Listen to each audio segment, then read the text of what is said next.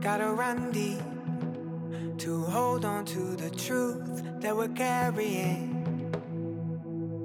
And love is the space between, the space between the seed and the whole tree.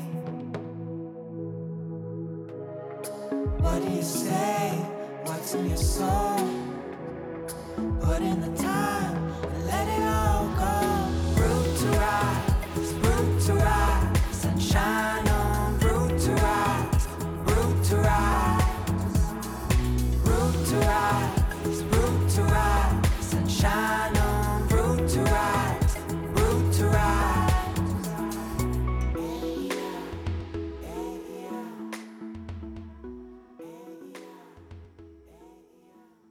Hello, friend.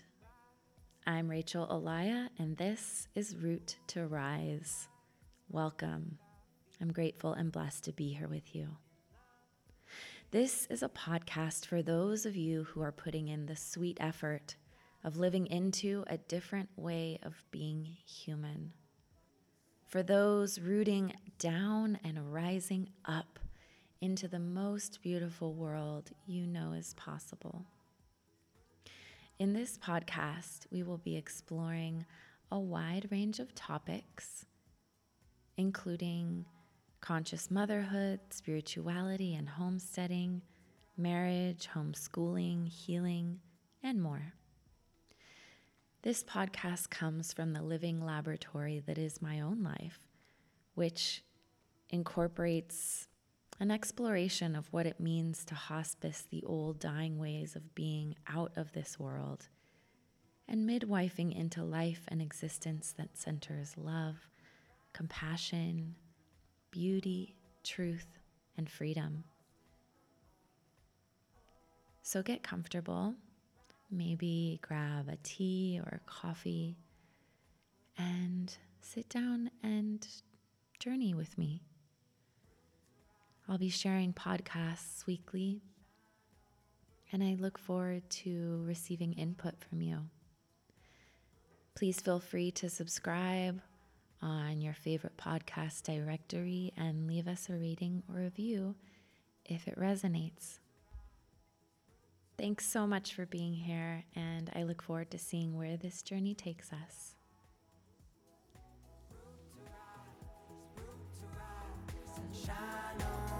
To rise, root to rise.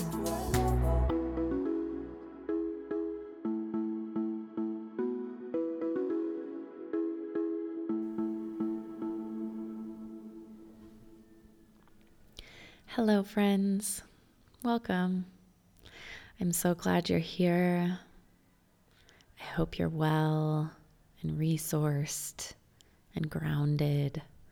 And if not, I pray that you find peace. And this is our 8th episode together. I'm honored that you found your way here. I was looking through the podcast analytics this morning, and we don't have a ton of listeners on the show, but I know that the ones who are listening are meant to be here, the handful of you that there are. And I'm really honored and glad that you're here. So I want to, before we drop into the content today, offer a little bit of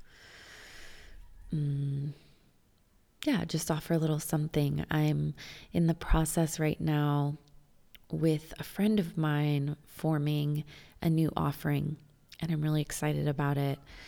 And it should be available probably in the next month or two. And that will be a kind of community membership offering. And it will be specifically geared to mothers. Now, you don't have to be a mama to participate or to enroll. We're not going to be cross-examining you and making sure that you have children. but it will be geared towards women who have children. And if you don't and you want to participate anyways, I'm sure that you will gain tremendous value. This will be a space where you can have different tiers to sign up, and you'll get different access, basically, depending on how much you're investing per month. And yeah, I'm really excited about that. It's going to be such a beautiful space, a beautiful offering for folks to drop in. And yeah, so I'm planting the seeds with those of you who are listening here. And so stay tuned for that. This show will be sponsored by that offering. I don't charge for these podcasts. It's really important for me to get these out to you, and I know that they're of value, and also it's not there is an exchange that happens. So the time that it takes to create these podcasts, there is time and effort that goes into it. So I appreciate you recognizing and valuing that process as well. There's a topic that I feel I really want to speak to, and this will likely be the first in a series of podcast episodes on the topic. And I also want to offer a little disclaimer that we're going to be talking about trauma, which can be a little bit difficult for folks who live with trauma, complex trauma, post-traumatic stress. So if you find yourself feeling overwhelmed or just like really activated by the content, I just want to give you permission to meet yourself where you're at and take the content that's shared here slowly. Take it with consideration of yourself and receive it compassionately. So that might mean pausing, taking a break, and coming back to the episode later. It might mean really recognizing and resourcing yourself as you receive the information that's shared, tending to your heart, tending to your body are really important, and not forcing things. So without further ado, I'm naming this episode PTSD by way of The Matrix. I recently listened to a podcast called 1000 Hours Outside, and there was an interview with a researcher, author, parenting expert, Kim John Payne, who has his own podcast as well. And all of these I will link in the show notes. And the podcast episode was called The Undeclared War on Childhood.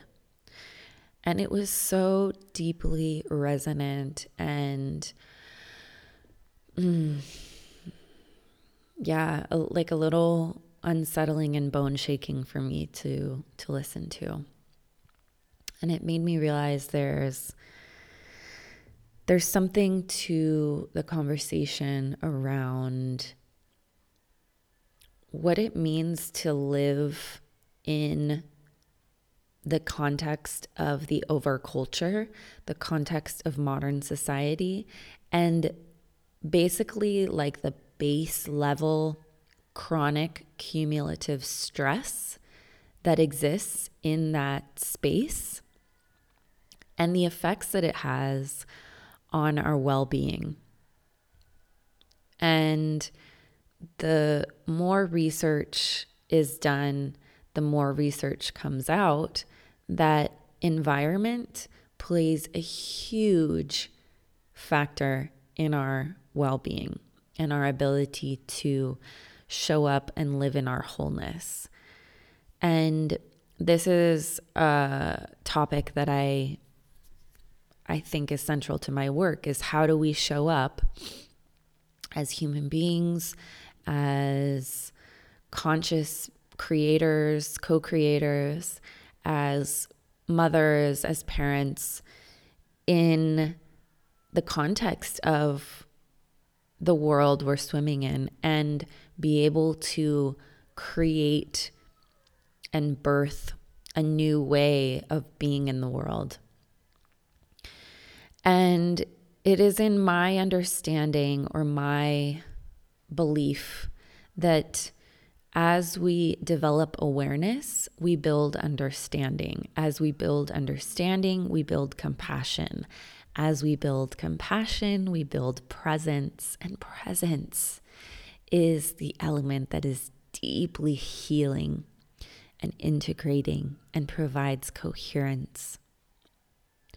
So the information that I want to share with you today, the intention that I have behind it, is to offer awareness, which leads to understanding, compassion, presence, healing.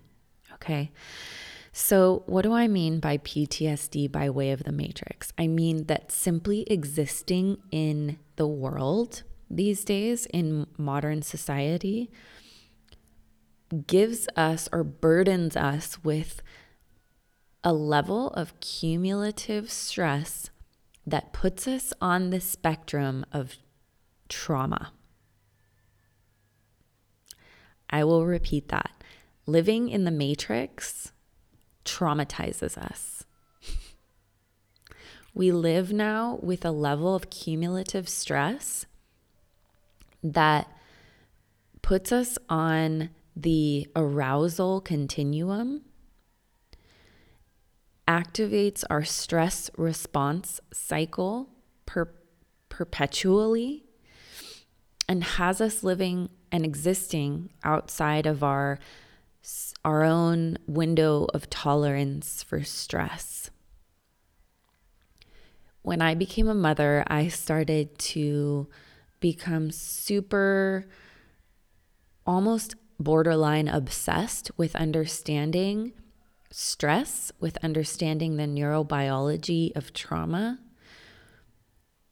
And what I've learned has totally changed and transformed my life.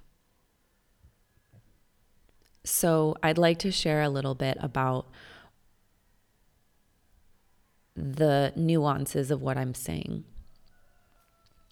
We often think of trauma as like a single event that happens to us that's overwhelming, painful, earth-shaking.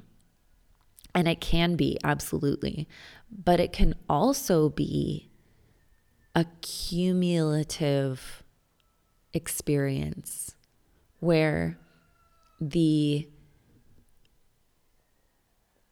environment that we exist in overwhelms our bodies, minds, hearts, and souls experience.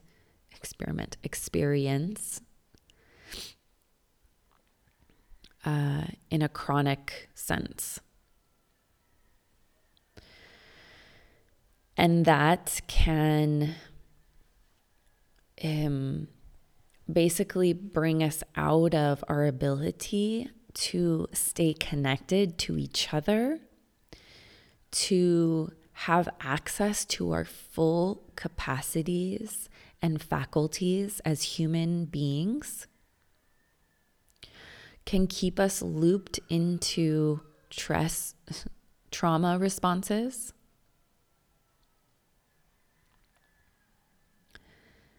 so in order to rewrite the story of our time, I believe it's imperative that we understand what's going on. What are some of the sources of cumulative stress in the modern matrix?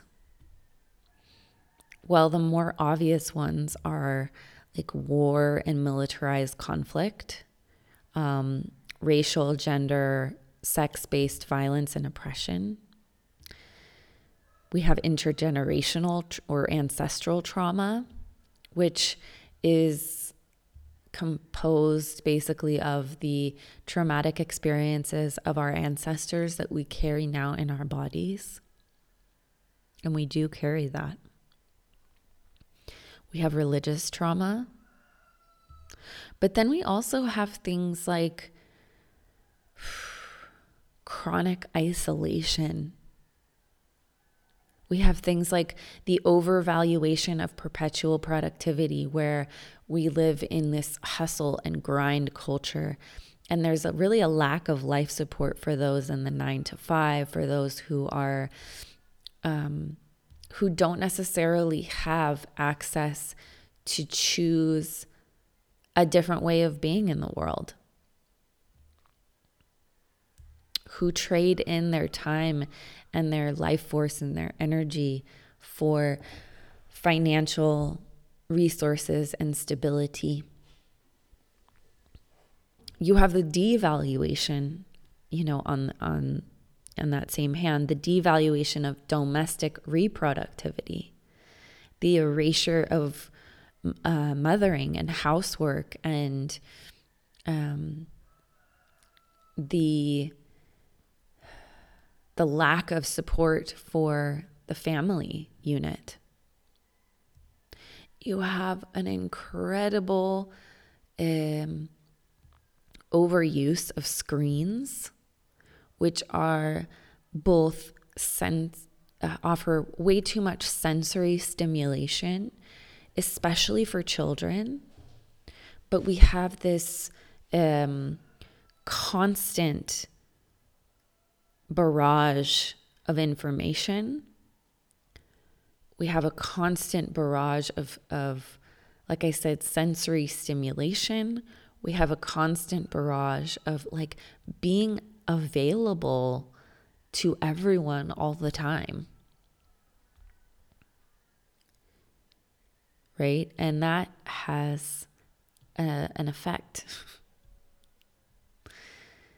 What else? We have, I mentioned that the dissolution of support for the family unit, the dissolution of the family unit. So we no longer have help by way of intergenerational connections and interfamilial connections.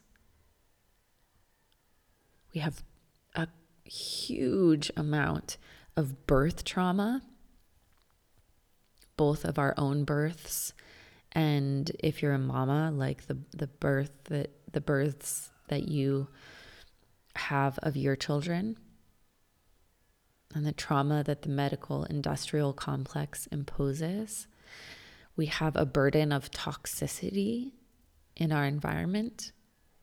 We have malnourishment, the promotion of certain lifestyles and diets that, deplete our bodies of the essential minerals and vitamins and the nourishment that it needs to thrive. There's so many sources of cumulative stress in our lives. I'd like for you to take a moment to consider what your primary sources of cumulative stress are.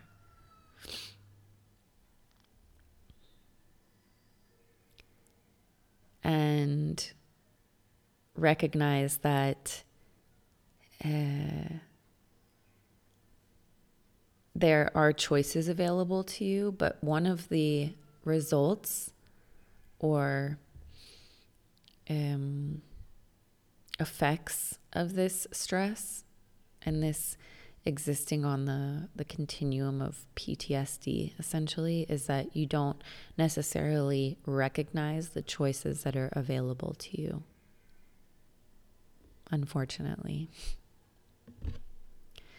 So what is PTSD, post-traumatic stress disorder? I want to clarify a couple things. My intention in using that term is to offer kind of an anchor point, if you will, and not to further pathologize. So the D in this is indicative of disorder, which implies in many ways there's something kind of inherently wrong with you, like fundamentally off, that you can never shift out of.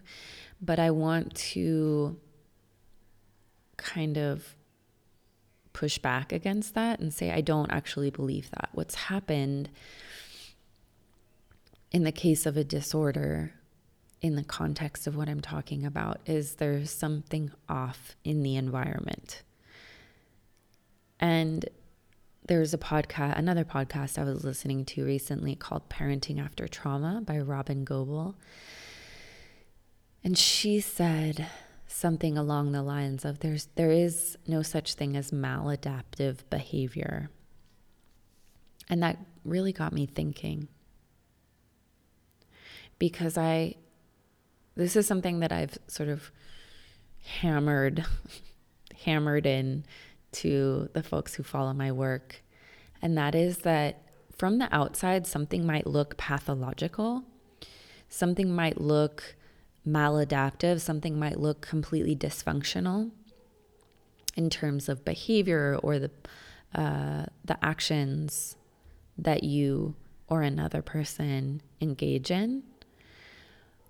But the thing about what I'm presenting is that the behavior is indicative of some underlying intelligent process that's going on or unfolding that's actually meeting a need of some kind. So there's an underlying need being addressed by whatever the outward behavior is. So however pathological it might appear from the outside, what's going on underneath the surface is an attempt to meet a need. It's an attempt at regulation. So if we can recognize that, it offers us a chance to get curious about what that need is and develop, again, a sense of compassion around the underlying intelligence at play, because it's not random what's going on. We can start to extend ourselves and others a bit of grace with that understanding that deeper intelligence is actually there. Like, oh, actually, thank you, body, mind, spirit, heart, for creating these patterns that are attempting to meet this need that I have, that are attempting to offer regulation. What do I mean by regulation? I mean developing safeness in the nervous system, offering us a sense of meaning and coherence. So what are some signs of existing on this trauma continuum? Well, I'm going to offer a little bit of science now, so bear with me if you're not super sciencey. But the nervous system has sort of the research is being revealed on the nervous system, the autonomic nervous system, which is the part of our nervous system that that works without us necessarily having to think about it. Sort of the automatic, if you will, nervous system. And the nervous system is helping us to meet our needs. whether we're conscious of it or not. And what I find really interesting is that the body is actually constantly scanning and communicating with our environment to recognize and pick up on cues of safeness, of danger, and of life threat. Now, the beauty of this is that this is like metabolically efficient for us, so that we don't have to like have a conscious thought of, oh, this is dangerous, I need to protect myself. No, it's like an implicit process that our body goes through. And the challenge of this is that our body is not always accurate in its perceptions of danger and life threat and safeness. And our protective stress response cycle, our self-protective mechanisms are triggered not only by our external environment, but of our internal environment and our thoughts and our emotions, which is very interesting. So our own internal experiences can actually engage our protective mechanisms and our stress response arousal states, in addition to whatever's going on externally. So all of the things that I mentioned earlier as external triggers of stress, but also simply our mental patterns, our emotional patterns, our thought patterns are affecting us and launching us into these processes as well. So there's sort of three main responses that have been identified by researchers and clinicians. The first is really our ability to connect, to communicate, and to cooperate with others. And this is our first line of defense in the face of danger. And what that means is that we attempt to engage with others to get our needs met first. And unfortunately, when that is not successful at meeting our needs, we move to the next phase. And I should say the unfortunate part is that if our attempts to connect with others chronically doesn't meet our needs, then that response actually will stop functioning. So we skip over that part essentially, and we go straight to the next phase, which is our sympathetic arousal, or it's commonly known as fight or flight. First, we'll actually go into flight. So what does that mean? We attempt to flee the danger that's before us. And when that doesn't work, we go into our fight response. When that doesn't work, we go into parasympathetic immobilization or freeze. So that can feel like that whole process, that sort of like arousal process or continuum, really is like putting a foot on the gas for our sympathetic arousal. And then if those don't work, then suddenly we step on the brake, but it's like we're stepping on the gas and the brake at the same time, because the energy of the mobilization is like still present in our bodies, in our systems.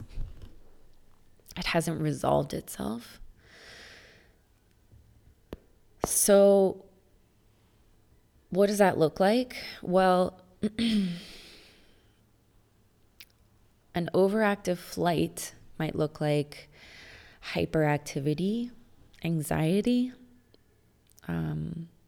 high travel lifestyle, a tendency to kind of bail from certain situations, or a pattern of disappearing or ghosting people and relationships and situations, impulsivity, overwhelm, panic, a dependence on altered states of consciousness to kind of check out. And then we have kind of an interesting thing that happens sometimes where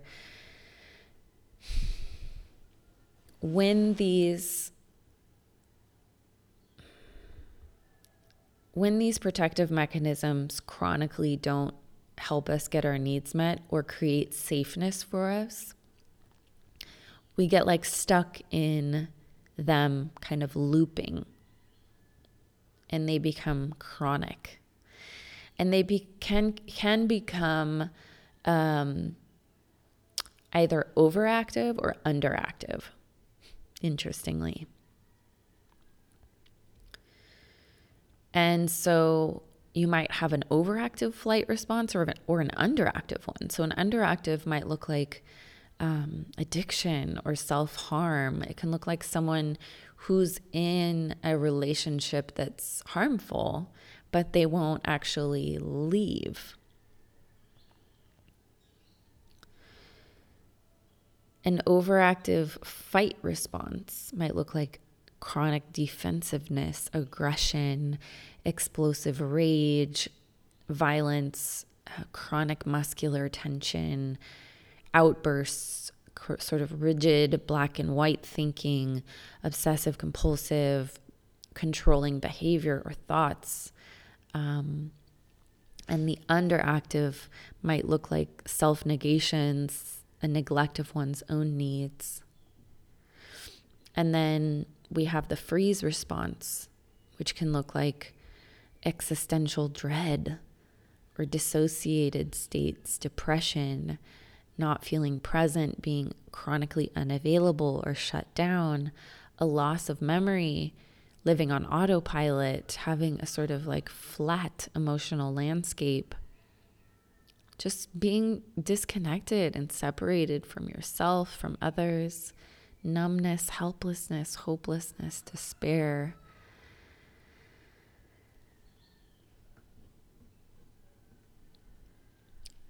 And these are all chronic when we look at any cross-section of human population. So this is something so many of us are dealing with. But again, there is no maladaptive behavior. So these patterns are actually attempting to meet an underlying need. How do we resolve these patterns? Well, I come from a school of thought that says that these are stuck in the physiology of the body. So we need ways of creating, essentially at its most basic,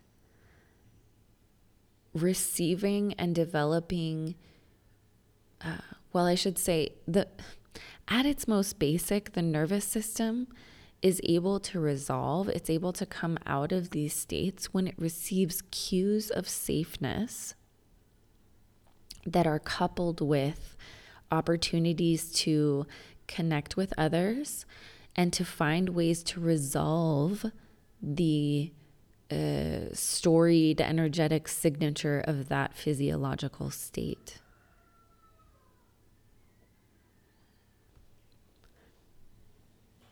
So what are the basic needs of each of our layers of self? Well, our body, again, needs cues of safeness and stability. Our mind actually needs the context of meaning making. Our heart needs authentic connection. Our soul needs a relationship with source. Right now, I'm just offering a very basic foundational understanding that in the next few episodes, I want to be able to build on and offer you solutions and invitations to create opportunities for yourself to meet those needs. I want to invite you to, between now and when the next episode comes out, get curious with yourself and recognize, what are the behavioral patterns that I have that may be indicative of this sort of PTSD existence on the spectrum of cumulative stress? And what are my patterns that I see, that I seem to exhibit? Recognizing that there is an underlying need that is being met. So there's a benefit to even the seemingly pathological behaviors that you find in yourself.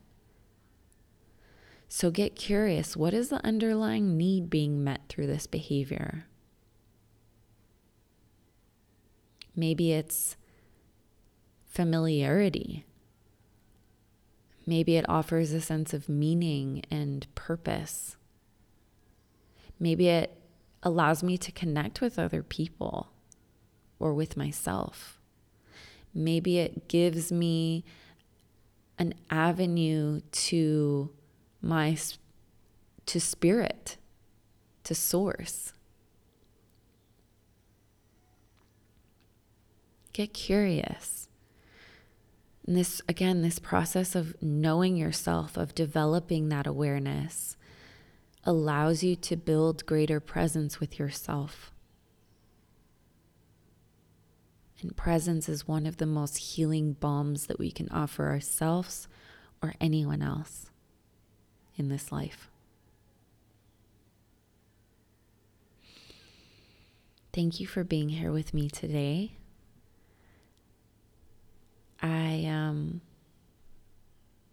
I'll leave you with that. And I hope you have a really beautiful rest of your week, rest of your day.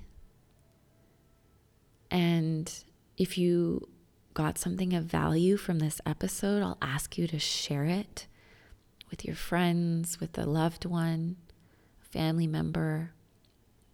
Maybe share it on your social media. Feel free to tag me